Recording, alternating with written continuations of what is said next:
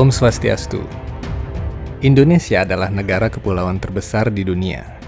Dikenal dengan Kepulauan Nusantara, pulau-pulau utama di Indonesia seperti Jawa, Sumatera, Kalimantan, Sulawesi, dan Papua telah dikenal sepanjang sejarah. Dalam kitab suci Weda Mahabharata dinyatakan bahwa Kepulauan Nusantara adalah bagian dari kerajaan besar Baratawarsa.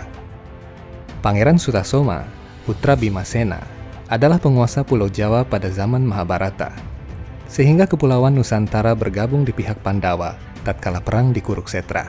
Salah satu ciri kitab suci Weda bagian Itihasa dan Purana adalah adanya uraian tentang negeri-negeri di seluruh permukaan bumi. Kepulauan Nusantara rupanya telah dikenal pada zaman Weda.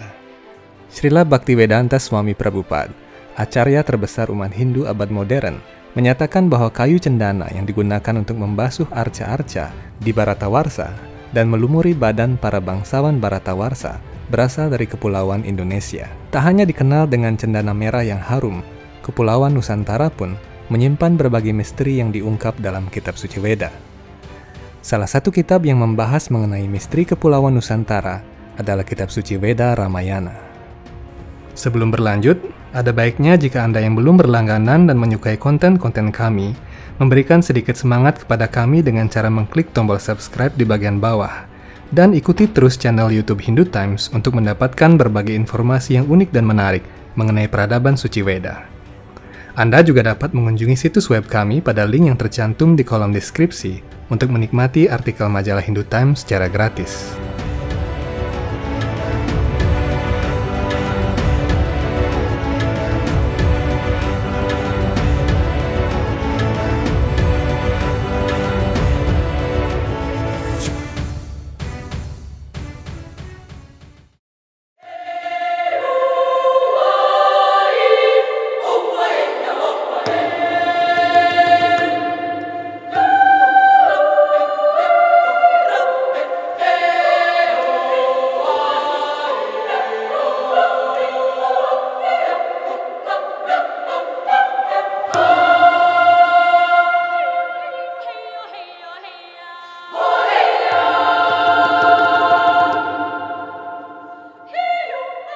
Ada berbagai penulis dan penyair yang menggubah perjalanan Tuhan Sri Rama menjadi bait-bait syair yang indah, termasuk penyair Empu Yogiswara dari Kediri pada abad ke-11. Akan tetapi, Walmiki Ramayana adalah kisah Ramayana sesuai aslinya yang ditulis oleh Resi Walmiki pada zaman Treta Yuga. Terdapat tujuh bagian dalam kitab suci Weda Ramayana, yakni Balakanda, Ayodhya Kanda, Aranyaka Kanda, Kiskinda Kanda, Sundara Kanda, Yudha Kanda, dan Uttara Kanda. Dalam bagian Kiskinda Kanda, Resi Walmiki mengisahkan peristiwa sejarah saat Tuhan Sri Rama bersama Raja Sugriwa mengutus bala pasukan Wanara ke seluruh dunia untuk menemukan Ibu Sita yang diculik oleh Asura Rawana. Atas petunjuk Tuhan Sri Rama, pertama-tama Raja Sugriwa mengutus Winata untuk memimpin tim penjelajah ke bagian timur dunia. Raja Sugriwa memberikan kilasan perjalanan yang akan mereka lalui di bagian timur dunia, dan ini diuraikan oleh Resi Walmiki dalam Kiskinda Kanda bab 40. Uraian perjalanan rombongan Wanara ke bagian timur dunia mengungkap keberadaan negeri-negeri di bagian timur dan tenggara Asia dan beberapa fenomena alam yang dapat disaksikan dan dirasakan bahkan hingga kini oleh manusia modern. Beberapa fenomena dan bentang alam agak berbeda karena beberapa faktor seperti peningkatan permukaan laut dan perubahan atmosfer dari zaman Treta ke zaman Kali Yuga. Dalam kitab suci Veda Walmiki Ramayana, bagian Kiskinda Kanda bab 40 ayat 30, Raja Sugriwa berkata, Selanjutnya kalian akan memasuki wilayah Pulau Jawa yang termasyur dan terdiri atas tujuh kerajaan. Kata Yawa Dwipa dapat diartikan sebagai Pulau Jawa dan Bali yang dikenal saat ini, dan dapat pula digunakan untuk menyatakan seluruh kepulauan Nusantara yang terdiri atas tujuh pulau utama. Pulau Jawa dan Bali pada zaman Treta Yuga kemungkinan masih bersatu, dan kemungkinan beberapa pulau di Nusa Tenggara seperti Sumbawa dan Flores, pulau-pulau tersebut masih menyatu sebelum kenaikan permukaan laut pada akhir zaman Pleistosen. Deretan kepulauan Nusa Tenggara ini disebut sebagai Pulau Salmali dalam Ramayana. Namun dalam uraian lain, deretan kepulauan ini termasuk dalam deretan pegunungan yang menghasilkan setidaknya empat jenis kayu cendana. Raja Sugriwa menyatakan dalam kitab suci Veda Ramayana bahwa di Kepulauan Nusantara terdapat sebuah gunung bernama Sisira Parwata yang tinggi menyentuh langit. Gunung ini menjadi pujaan para dewa dan asura. Kata Sisira berarti salju dan menunjuk pada pegunungan Jaya Wijaya di Papua yang adalah satu-satunya puncak bersalju di Indonesia. Setelah melewati Jawa dari sebelah utara, pasukan Wanara tiba di sebuah pulau dengan sungai-sungai besar yang mengalirkan air berwarna kemerah-merahan. Salah satu sungai tersebut bernama Sungai Sona, yang dijaga oleh para apsara atau makhluk surgawi yang tampan dan cantik. Demikian pula para Gandarwa atau pemain musik di sistem planet surga.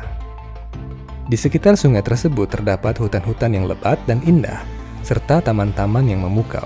Dapat disimpulkan bahwa pasukan Wanara telah tiba di sisi selatan Pulau Kalimantan yang lebat dengan hutan tropis dan sungai-sungai yang besar.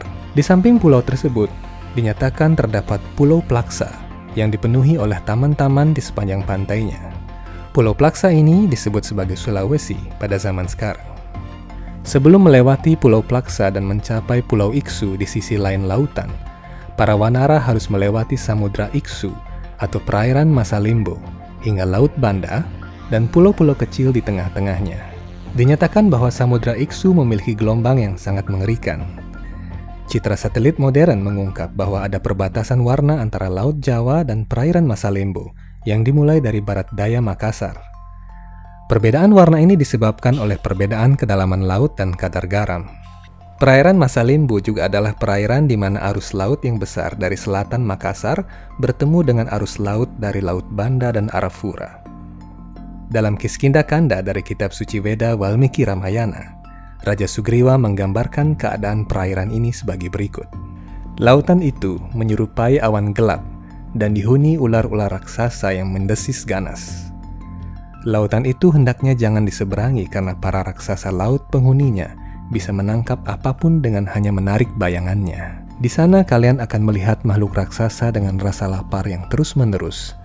Dia tinggal di dalam lautan. Atas karunia Dewa Brahma, mereka bisa menangkap mangsa hanya dengan cara menangkap bayangannya. Hingga kini, perairan timur Indonesia memang diakui oleh berbagai pihak, mulai dari nelayan tradisional hingga pilot pesawat, sebagai perairan yang cukup berbahaya. Nyatanya, pada zaman Ramayana, perairan ini tidak kalah membahayakan. Uraian mengenai makhluk raksasa yang dapat menangkap mangsa hanya dengan menarik bayangannya di atas air mungkin bisa menjadi jawaban alternatif mengapa sangat banyak kejadian jatuhnya pesawat dan hilangnya kapal di lokasi yang sama. Raja Sugriwa menyatakan perairan Masalimbu hanya bisa dilalui dari sisi pantai, karena jika sampai ke tengah laut, para wanara harus menghadapi raksasa yang sangat besar. Setelah berhasil melewati lautan Iksu, para wanara tiba di lautan Lohita yang berwarna kemerah-merahan. Sebuah pulau bernama Pulau Salmali akan mereka lalui. Di pulau ini terdapat banyak pohon kapuk. Hingga kini pun Kepulauan Nusa Tenggara adalah penghasil kapuk terbesar di Indonesia selain Jawa dan Sulawesi. Pasukan Wanara melanjutkan perjalanannya menuju lautan susu di tepi Pasifik Barat. Di lautan itu banyak terdapat ular berbisa dan naga. Sementara itu, di tengah lautan susu tersebut terdapat pegunungan Risaba yang berwarna putih. Secara harfiah, pegunungan yang berwarna putih pastilah pegunungan yang bersalju, dan ini dapat ditemukan di Selandia Baru, di Pasifik bagian barat daya. Sementara itu, kepulauan-kepulauan di sebelah utara dan timurnya seperti Fiji dan Tuvalu disebutkan dalam Weda sebagai wilayah Nagalaya tempat tinggal para ular dan naga. 50 abad silam saat Tuhan Sri Krishna menaklukkan ular Kalia di sungai Yamuna. Ular Kalia pergi ke wilayah ini dan tinggal selama ribuan tahun. Para penduduk setempat mengklaim bahwa tidak ada ular di sekitar sana. Namun Veda menjelaskan bahwa ular-ular di Nagalaya secara teratur dimangsa oleh Garuda yang tinggal di Pulau Salmali atau Papua. Tatkala para wanara melewati Pulau Iksu dan tiba di Lautan Sura, mereka melihat sebuah gunung yang sangat tinggi bagikan Kailash, tempat tinggal Dewa Siwa. Sangat sulit menemukan sebuah gunung dengan puncak bersalju di daerah tropis. Namun di Indonesia, pegunungan Jaya Wijaya di Papua adalah salah satu pegunungan bersalju di daerah tropis yang dilalui pasukan Wanara. Gunung bersalju lain di daerah tropis adalah Gunung Kilimanjaro di Tanzania, Afrika Timur. Dalam kitab suci Weda Walmiki Ramayana, bagian Kiskinda Kanda, bab 40 ayat 40, dinyatakan, di Pulau Salmali itu, di tepi lautan Sura, kalian akan melihat istana emas milik Garuda, putra Dewi Winata. kendaraan Tuhan yang perkasa. Istana itu terhias dengan permata dan tampak seperti gunung Kailas, tempat tinggal Dewa Siwa. Istana ini dibuat oleh Wiswakarma, arsitek surgawi. Secara tidak langsung, ayat ini menyatakan bahwa Papua menyimpan cadangan emas berlimpah, sehingga sampai saat ini dikenal sebagai Pulau Emas. Kekayaan alam Pulau Papua pun tidak ada duanya, Pulau Papua memiliki spesies burung paling eksotis di dunia, yakni burung cendrawasih, yang dapat berkomunikasi dengan anggota kelompoknya hanya dengan cara menari. Layaknya seorang raja besar yang selalu didampingi oleh orang-orang penting dan para bangsawan yang kaya raya, demikian pula Garuda Dewa, raja para burung, selalu ditemani oleh burung-burung terbaik di dunia. Demikian kisah perjalanan pasukan kera mencari Ibu Sita dan melewati wilayah Indonesia. Pulau-pulau besar di Indonesia ternyata menyimpan sejarah hingga zaman Treta Yuga. Ini berarti bahwa dari zaman Treta Yuga, Kepulauan Nusantara telah dihuni manusia yang menjalin hubungan harmonis dengan para wanara atau manusia kera. Nantikan misteri peradaban Weda di video-video Hindu Times Channel selanjutnya. Tentunya juga dengan deretan informasi yang semakin berkembang dan menarik untuk diikuti. Semoga Hindu senantiasa dapat menjadi cahaya yang terang dan menjadi teladan bagi kedamaian, keharmonisan, kesucian, dan keberagaman bangsa. Om Santi Santi Santi Om.